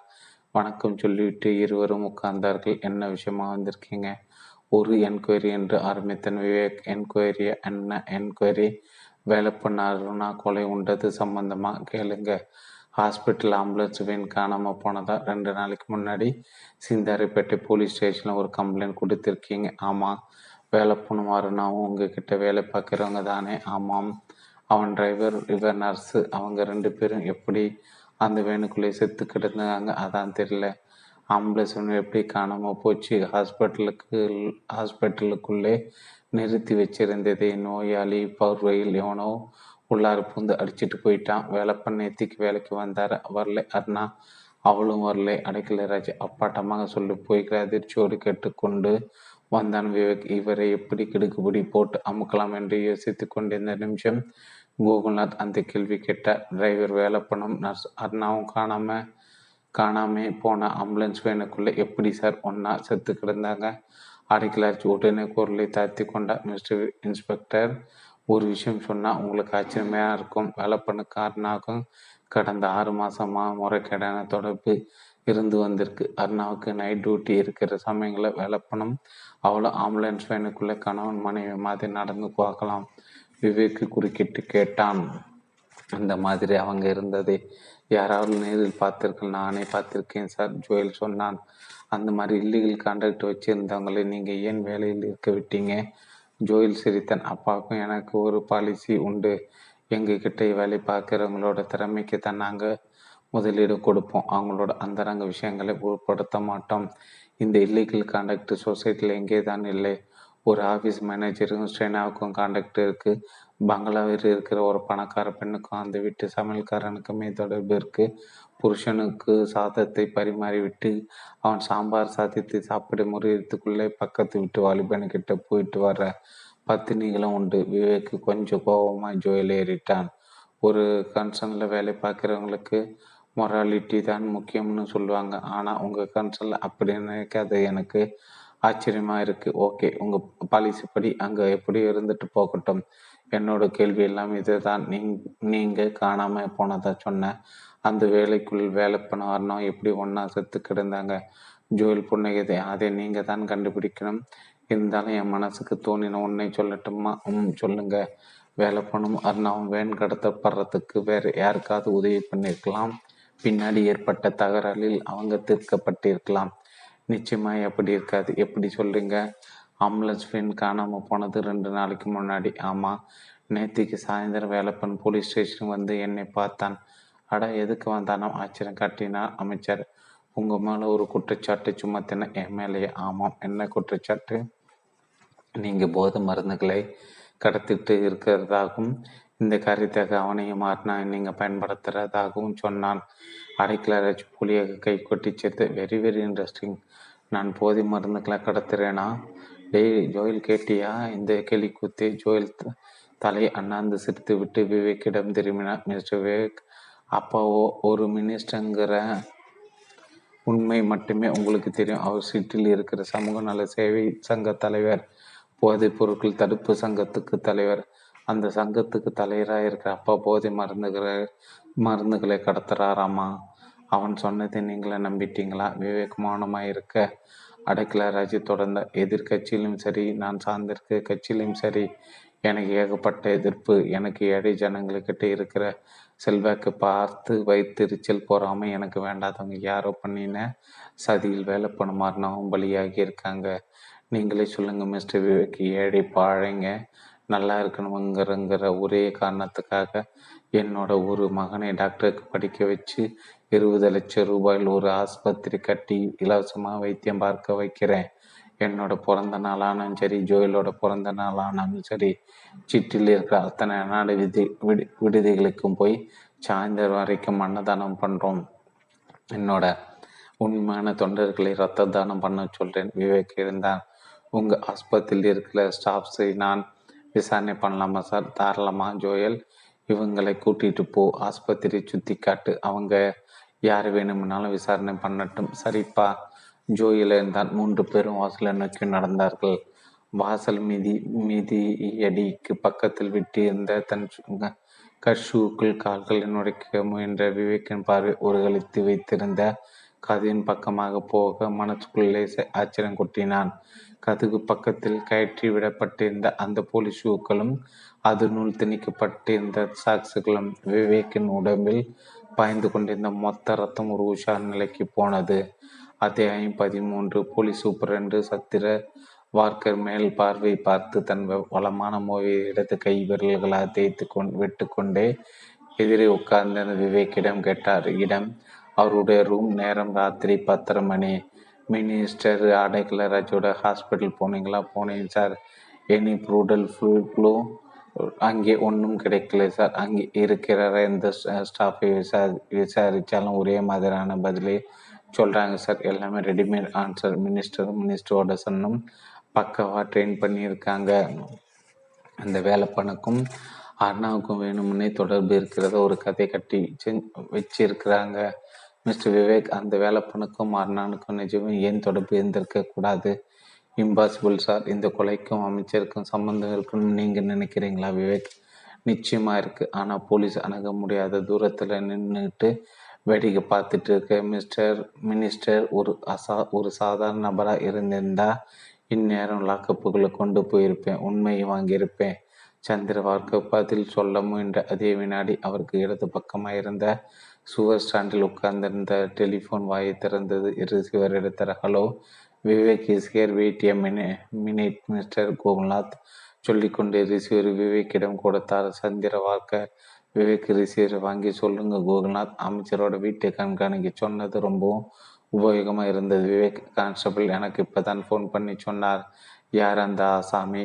ருத்ராய் ஹியூமன் இன்ஸ்பெக்டர் ருத்ரையா அவரே தான் மை குட்னஸ் ஆசாமி இன்னும் பங்களாவில் தான் இருக்காரா? இல்லை கிளம்பி போயிட்டாராம் நீங்கள் இப்போ எங்கேருந்து பேசிகிட்டு இருக்கீங்க? கோலாந்த் ஸ்டேஷன்லேருந்து அங்கே வெயிட் பண்ணுங்க. நான் இப்போ வந்துடுறேன். ரிசீவரை வைத்து விட்டு சந்திரவார்கர் ஏறிட்டான். விவேக் அவர் ஆர்வமாய் கேட்டார்.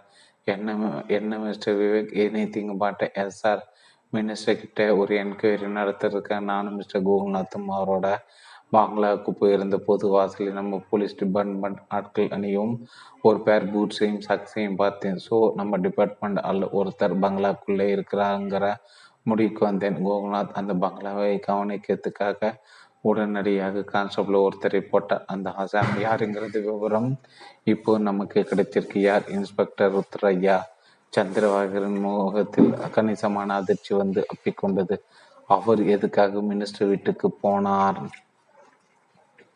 தெரியல sir we have to enquiry him suddenly நான் இப்பயே புறப்படணும் சார் உத்தரையோட நடவடிக்கை ஆரம்பத்திலேருந்து சரியில்லை. விசாரணைக்கு அது சிராஜினை ரெட் செல்லுக்கு கூட்டிட்டு போய் வேணுமினே அடித்து கொண்டு இருக்கிறார் சந்திரவார்கர் மூஞ்சி ஜீவித்தார். அவரை போஸ்டிலிருந்து சஸ்பெண்ட் பண்ண சொல்லி நானும் சுப்பீரியர்ஸ்க்கு லெட்டர் எழுதியிருக்கிறேன் நீங்கள் அவர் மேலே ஒரு ஃபார்மல் விசாரணை ஆரம்பிங்க விவேக். ஃபர்தராக நான் ஸ்டெப்ஸ் எடுக்கிறேன். விவேக் எழுந்து அவரோட கை குலுக்கி விட்டு வெளியே வந்தான். வாசலில் காத்திருந்த பைக் ஒரு குதிரையாய் பாவித்து தாவி ஏறி கிக்கரை உதைத்து ஆக்சிலேட்டர் உசுப்பி பறந்தான். மூர்க்கத்தனமான வேகம் எண்ணி ஏழே நிமிஷம். ஸ்டேஷன் வாசலில் இருந்தான். காத்திருந்த கோகுல்நாத் பைக் பில்லியனில் வேகமாய் ஓடி வந்து வீசி கொண்டார் ருத்ரையோட வீடு திருவான்மையூர் தானே கோகுல்நாத்? ஆமாம். உங்களுக்கு கிளியர் அட்ரஸ் தெரியுமா? தெரியும். ஆக்சிலேட்டருக்கு வேலை கொடுத்தான் விவேக். அத்தியாயம் பதினான்கு திருவான்மையூர் ருத்ராயன் வீட்டு வாசலை அடைந்து கொண்டிருந்த அடைத்து கொண்டிருந்த சின்ன காம்பவுண்ட் கட்டி திறந்து கொண்டு உள்ளே நுழைந்த விவேக்கும் கோகுல்நாத்தும் வாசல் கதையை நோக்கி நடந்தார்கள். சற்றென்று வீட்டுக்குள் ஏதோ சத்தம். நாற்காலி உருண்ட மரியாரோ சின்னதாய் அடித்தொன்றிலிருந்து கத்தின மாதிரி ஏதோ சத்தம். சத்தம் கெட்டு குழப்பமான முகங்களோடு கதவை திறந்து கொண்டு வீட்டுக்குள் ஓடினார் விவேக்கும் கோகுல்நாத்தும். டார்ச் லைட்டு பூசிவிட்டு அந்த மெலிதான வெளிச்சத்தில் இரண்டு சோபாக்கள் மத்தியில் துறையாக குப்புற விழுந்து துடித்து கொண்டிருந்தார். சோபாவுக்கு எடுத்த கை பக்கமாய் ஒரு நாற்காலி உருண்டு மல்லாந்திருந்தது விவேக் ஓடி போய் மண்டிட்டு உட்கார்ந்து ருத்ராயை பொருட்டான் மார்பிலிருந்து கொட்டின ரத்தம் வெது வெதுப்பாய் கை புறம் அடிந்தது. அவசர குரலில் கத்தினா கோகுல்நாத் அந்த டார்ச்சை எடுத்துட்டு வாங்க.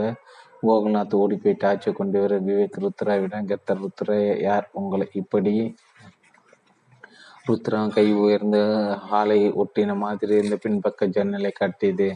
கோகுல்நாத் அந்த பக்கமாக போய் பாருங்கள் யாரோ சுட்டுட்டு ஓடி இருக்காங்க கோகுல்நாத் ஜன்னல் இருந்த பக்கம் ஓடின விவேக் ருத்ராவின் கருத்துக்கு கை கொடுத்து தூக்கி உட்கார வைக்க முயன்றான். அவர் பேச திணற கன்னத்தை தட்டினார்.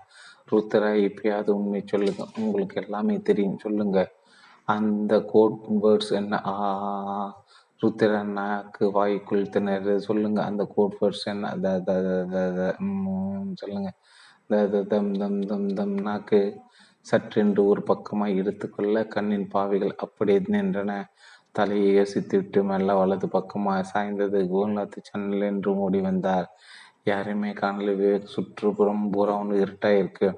சுட்டுட்டு ஓடினான் இந்த இருட்டில் தேடி தேடிட்டு இருக்க முடியாது. ருத்ராயை முதல்ல ஹாஸ்பிட்டலுக்கு கொண்டு போகணும். விவேக்கு கலப்பையன் தான் ருத்ராயா இஸ் நோ மோர் அந்த கோட்வர்ஸை பற்றி என்னவோ சொல்ல வந்தா தம் தம் தம் தம் சொல்ல ஆரம்பிச்சு தலையை சாய்ச்சுட்டா தம் ஆமாம் ஒன்றும் புரியல. கோகுல்நாத் என்ன தம் வார்த்தை பற்றி யாருக்கிட்டையும் மூச்சு காட்டாதீங்க. நம்ம டிபார்ட்மெண்ட்டுக்கு தெரிய வேண்டாம். டிபார்ட்மெண்ட்டில் இருக்கிற சில பேர் மினிஸ்டருக்கு வேண்டியவங்களாக இருக்கலாம். இந்த கேஸை நீங்களும் நாங்கள் மட்டுமே டீல் பண்ணினா தான் முடியும். தலையாட்டின கோகுலாத் அத்தியாயம் பதினைந்து. ஜோயில் நூறு ரூபாய் நோட்டு கட்ட ஒன்றை பிரிப் கேஸின் என்றும் எடுத்து எதிரே இருந்த தடியை நோக்கி வீச அவன் அதை பிடித்து கண்களை ஒட்டி கொண்டான். நகர்ந்தான். நான் வரேன் சார். ஒரு நிமிஷம் நிலை ஜெகன். அவன் என்றான் அந்த விவேக்குக்கும் கோகுல்நாத் நிச்சயமான நிச்சயமாய் உன்னை பார்க்கலையே? பார்க்கலை சார். ஜன்னல் வழியாக குறிப்பாத்து சுற்றுட்டு நான் இருட்டில் தாவி ஓடிட்டேன். எனக்கு உதவி செய்கிறதுக்காகவே அந்த ஏரியா பூராவும் பவர் ஃபெயிலியர் ஆன மாதிரி இருந்தது. சரி நீ நேராக நம்ம சரக்கு குடோனுக்கு போயிடு. போலீஸ் எல்லாம் ஓஞ்ச பின்னாடி தான் சரக்கே கடத்தணும். சரி சார் அவன் நகர்தான் ஜோயல் பிரிப் கேஸோட உள்ளே இருந்த அறைக்கு போக கட்டிலி சாய்ந்திருந்த அடைக்கலை ராஜ் கேட்ட ஜெகன் போயிட்டானா? போயிட்டான்.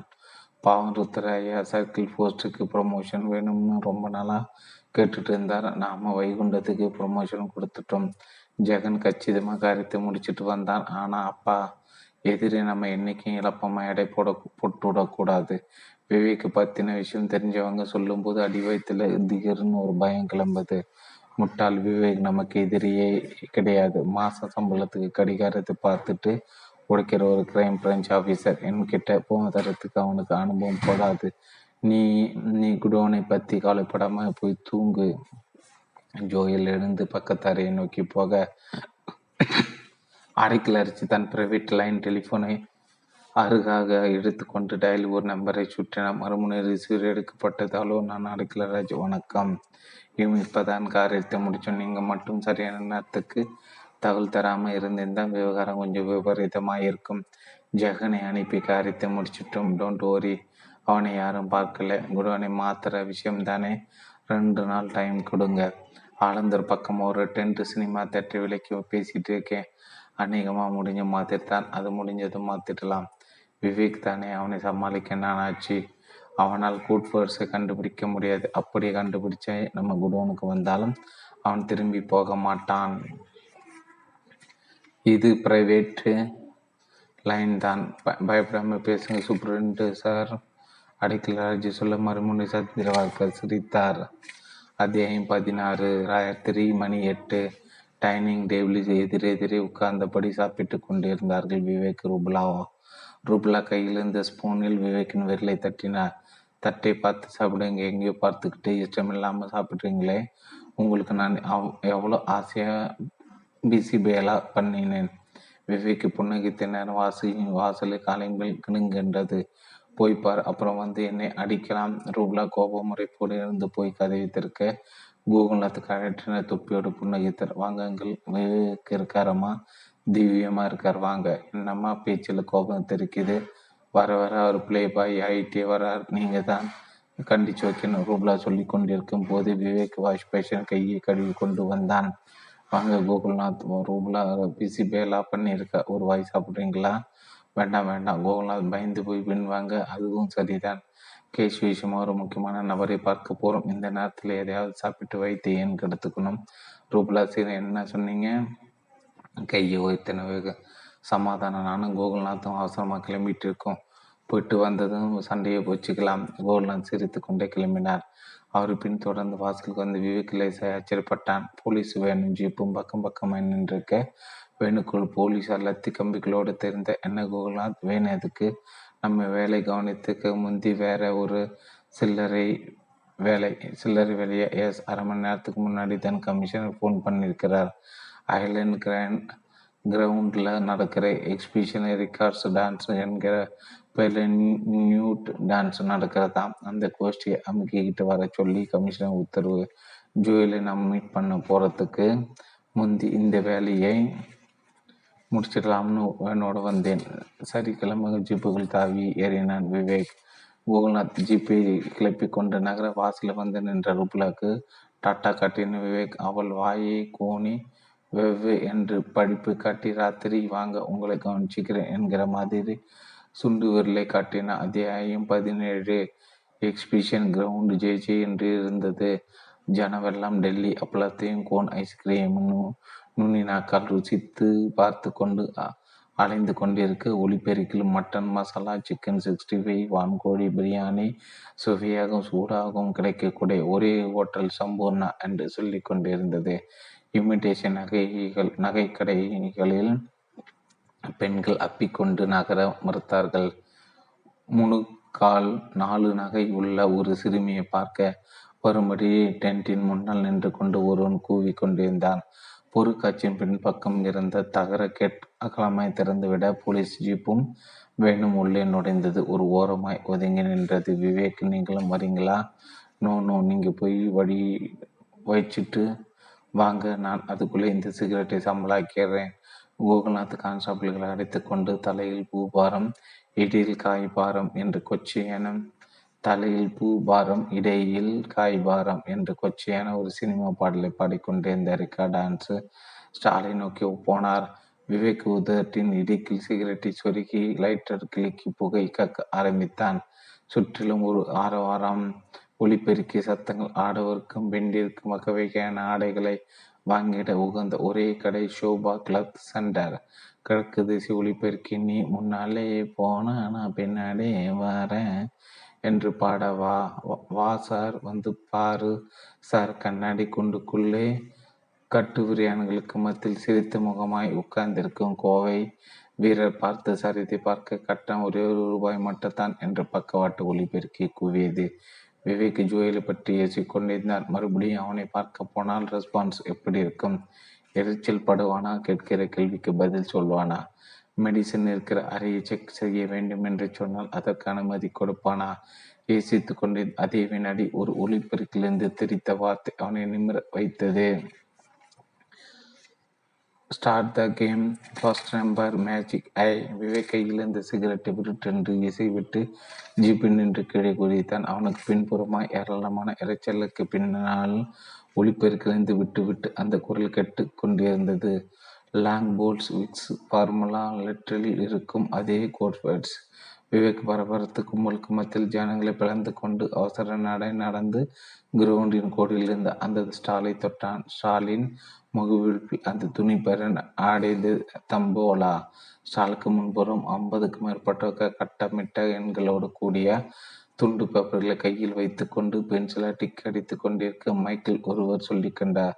சிங்கிள் வாக்கிங் ஸ்ட்ரீட் அல்டா உல்டா விவேக் பிரமிப்போடு கேட்டுக்கொண்டிருந்தார் தம்போலா என்கிற இந்த விளையாட்டு பெயரை சொல்லத்தான் ருத்ரையா தம் தம் தம் என்று திணறினாரோ ஆட்டம் முடிகிற வரைக்கும் காத்திருந்த விவேக் பின் விருட்டென்று ஸ்டாலின் திரையை தள்ளி கொண்டு உள்ளே நுழைந்தான். மேஜை மேல் பணத்தை குவித்து வைத்து கொண்டு மும்முரமாக எண்ணிக்கொண்டு அந்த மீசைக்காரன் விருட்டென்று நியமித்தான் யார் யார் இந்த தம்போலை நடத்துகிற யார் நான் நான் தான் விவேக் தன் சட்டைப்பையிலிருந்து புலி சட்டை எடுத்து அவன் முகத்திற்கு நேரே காட்டினான். நான் கிரைமரி சார் சார். நாங்கள் லைசன்ஸ் வாங்கி தான் இந்த ஸ்டாலே ரன் பண்ணுறோம் இது சூதாட்டம் இல்லை அறிவு போட்டி. இது சூதாட்டமா? அறிவு போட்டியா? அதை பற்றி எனக்கு கவலை கிடையாது. இந்த லெட்டரை பார். கோட் வேர்ட்ஸ் லெட்டரை எடுத்து கொடுத்தான் விவேக். வாங்கி பார்த்த மீசகாரன் முகம் கொதிக்கிற எண்ணெயில் விழுந்த கத்திரிக்காயானது. சார் சார் இது எப்படி உங்களுக்கு என்கிட்ட கேள்வி கேட்காத நீ தான் பதில் சொல்லணும். இது எழுதியது நீந்தானே கடிதத்தை காட்டி கேட்டான் விவேக். அத்தியாயம் பதினெட்டு. Police station. தம்போலா மீசைக்காரன் வியர்த்து போன முகத்தோடு ஸ்டூலில் உட்கார்ந்து தனக்கு இரு பக்கமும் தெரிந்த விவேக் உகுணத்தின் முகங்களை பயமாய் பார்த்தான். சார் சத்தியமா சொல்றேன். நான் அந்த லெட்டர் எதில் நீ எதுலனா வேற யார் எதிர்ப்பாங்க எனக்கு தெரியாது சார். என்னோட தம்போலா ஆட்டோ கோட் வேர்ட்ஸ் யார வேற யாராவது உபயோகப்படுத்தியிருக்காங்க. சரி இதுக்கெல்லாம் என்ன அர்த்தம்னு சொல்லு. அது அது வந்து ஒவ்வொரு வார்த்தைக்கும் ஒவ்வொரு எண் என்கிற மாதிரி நாங்கள் உருவப்படுத்தி வச்சுருக்கோம் சார். உதாரணமாக ஸ்டார்ட் த கேம்னு சொன்னால் நம்பர் ஒன்றுன்னு அர்த்தம். விவேக் மோயை தேய்த்து கொண்டே கடிதத்தை அவனிடம் நீட்டினான். எங்கே இதுக்கெல்லாம் நம்பர் போடு பார்க்கலாம். மீசைக்காரன் வாங்கி கொண்டு வாங்கி ஓ ஓ வாங்கி ஒவ்வொரு வார்த்தையை படித்து நம்பர் போட ஆரம்பித்தான். Start the game one single little fly மூன்று longs poles eleven children's day fourteen and age fifteen two and three twenty three one 15 2 and 3 23 1 and 2 1 2 magic single walking stick seven magic eye five Vicks formula forty four ஆல்டா உல்டா sixty nine double walking stick seventy seven single little fly three under age fifteen two little bird ducks twenty two start the game one lucky nine மியூசிகாரன் எழுதி கொடுத்த நம்பர்களை வாங்கி பார்த்தான் விவேக் நெற்றியை தேய்த்தான் இந்த நம்பர்ஸை வச்சுக்கிட்டு என்ன பண்ண முடியும் குழப்பமாக யோசித்தபடி எண்களை பார்த்து கொண்டிருந்தவனுக்கு விருட்டென்று அந்த எண்ணம் தோன்றியது. கோகுநாத் என்னவே ஒரு பேப்பரையும் பேனாவும் எடுத்துக்கங்க. அவர் எடுத்துக்கொண்டார் ஏலிருந்து இசட் வரைக்கும் இருபத்தி ஆறு எழுத்து வரிசையாக நம்பர் கொடுங்க. விவேக் சொல்ல கோகுல்நாத் இருபத்தி ஆறு எழுத்துக்களையும் ஏதி ஒன் டூ த்ரீ என்ன நம்பர் கொடுத்தார். ஸ்டார்த த கேம் நம்பர் ஒன்னிலே ஆமாம் ஏ போடுங்க. கோகுல்நாத் போட்டார். தொடர்ந்து விவேக் நம்பர்களை சொல்ல அக்னாலஜி four six six nine seven Kovai வாக்கியம் வந்தது. கோல்நாத் குழம்பினார். என்ன விவேக் ஒன்றுமே புள்ள நாற்பத்தி நாலுக்கும் அறுபத்தி ஒன்பதுக்கும் எழுபத்தி ஒன்பதுக்கும் லெட்டரில் கிடையாது கோகுல்நாத் ஏபிசிடி இருபத்தாறு எழுத்துக்களோடு முடியறதுனால இது டெலிஃபோன் நம்பராகவோ பின்கோடாக இருக்கலாம். என் மனசுக்கு இது டெலிஃபோன் நம்பரை தான் படுது. எக்ஸ்சேஞ்சில் இந்த நம்பக்குரிய அட்ரஸை விசாரிங்க பார்க்கலாம். கோகுல்நாத் அவசர அவசரமாய் டெலிஃபோனை நாடினார். அத்தியாயம் பத்தொம்போது ம் சீக்கிரம் விடிய காலை நாலு மணிக்குள்ளே எல்லா சரக்கும் ஆலந்தோட டென்ட் கொட்டாய்க்கு போயிடணும். அடைக்கல ராஜு வே வேஷ்டியை மடித்து கட்டி கொண்டிருக்க வேலையாட்கள் அந்த இரட்டில் விரட்டி கொண்டிருக்க சந்திரவார்க்கர் பைஜாமிலும் தொலை ஜிப்பாவிலும் அருகே தெரிந்த லாரியின் மேல் ஏறி நின்றபடி மூட்டைகள் அடுக்கப்படுவதை கவனித்துக் கொண்டிருந்தான் ஜோயல். அந்த வேலை பண்ணுவாரும் அருணாவும் போலீஸுக்கு தகவல் சொல்லாமல் இருந்திருந்தா இந்நேரம் சரக்கு பூரம் கேஷ் ஆகி நம்ம மடியில் வந்திருக்கும் சந்திரவார்க்கர் சிரித்தார். அதுவும் நல்லதுக்கு தான் சார் ரேட் இப்போ பர்சன் இருபது பர்சன்ட் இப்போ கூடியிருக்கு லாபம் ஒரு பக்கம் இருக்கட்டும் சார் எவ்வளோ ரிஸ்க்கு குட் வேர்ட்ஸ் லெட்டரில் விவேக்கு கைக்கு போனதால் எவ்வளோ சிரமம்? இந்த குடனே அவசர அவசரமாக காலி பண்ணி ராத்திரியோட தேதிகளை இதுகளை சாதாரண விஷயம் இல்லையே. விவேக்கை பற்றி நீங்கள் கவலைப்படாதீங்க சார் அவன் எந்த திசையில் நகர்ந்தாலும் என்கிட்ட கன்சல்ட் பண்ணிட்டு தான் நகர்வான். டிபார்ட்மெண்ட்டில் நீங்கள் மட்டும் இல்லைன்னா இந்த பிஸ்னஸ் நாம் தொடர்ந்து பண்ணிட்டு இருக்க முடியாது. நான் இருக்கிற வரைக்கும் உங்களுக்கு கவலையே வேண்டாம். காரணம் இல்லாமல் வடக்கிலிருந்து மாற்றல் வாங்கிட்டு வந்தேன். சாரி சூப்பரண்ட் சார் உங்கள் ஆசையில் மண் திடீமென்று குரல் பின்பக்கம் இருந்து வர சந்திரவார்க்கரும் அடைக்கல ராஜும் திரும்பினார்கள். இருட்டான குடோனின் பின்பக்க சுவர் மறைவிலிருந்து நிதானமான நடைபோட்டு விவேக் வெளிப்பட்டு கொண்டிருந்தான். கையில் பிஸ்டல் விவேக் பார்த்ததும் அந்த சூழ்நிலை சில வினாடிகள் ஸ்தம்பித்து லாரி மேல் நின்றிருந்த ஜோயலும் முட்டைகளை ஏற்றுக்கொண்ட கூலியாட்களும் ஸ்டீல் போட்ட மாதிரி தெரிந்தார்கள். விவேக் வாயை திறந்தான். நான் தனியாக வந்திருக்கதா நினைச்சு யாரும் என்னை தாக்க முயற்சி பண்ண வேண்டாம். நின்று எடுத்து விட்டு யார் அசைஞ்சாலும் சரியா தோட்ட பாய்ஞ்சிடும். நான் மட்டும் தனியாக வரல. இந்த குடனை சுற்றி ஒரு போலீஸ் படையே நின்றுட்டு இருக்கு பார்வை நல்லா இருக்கிறவங்க மட்டும் திரும்பி பார்க்கலாம். லாரின் மேல் நின்றிருந்த ஜோயல் திரும்பி பார்த்தான். உடம்பு முழுவதும் ஐஸ் வாட்டர் பாய்ந்தது. பத்தடிக்கு ஒருவர் வீதம். கான்ஸ்டபிளுக்கு உயர்த்தி துப்பாக்கிகளோடு இருட்டில் சத்தம் காட்டாமல் நின்றிருந்தார்கள். முற்றும்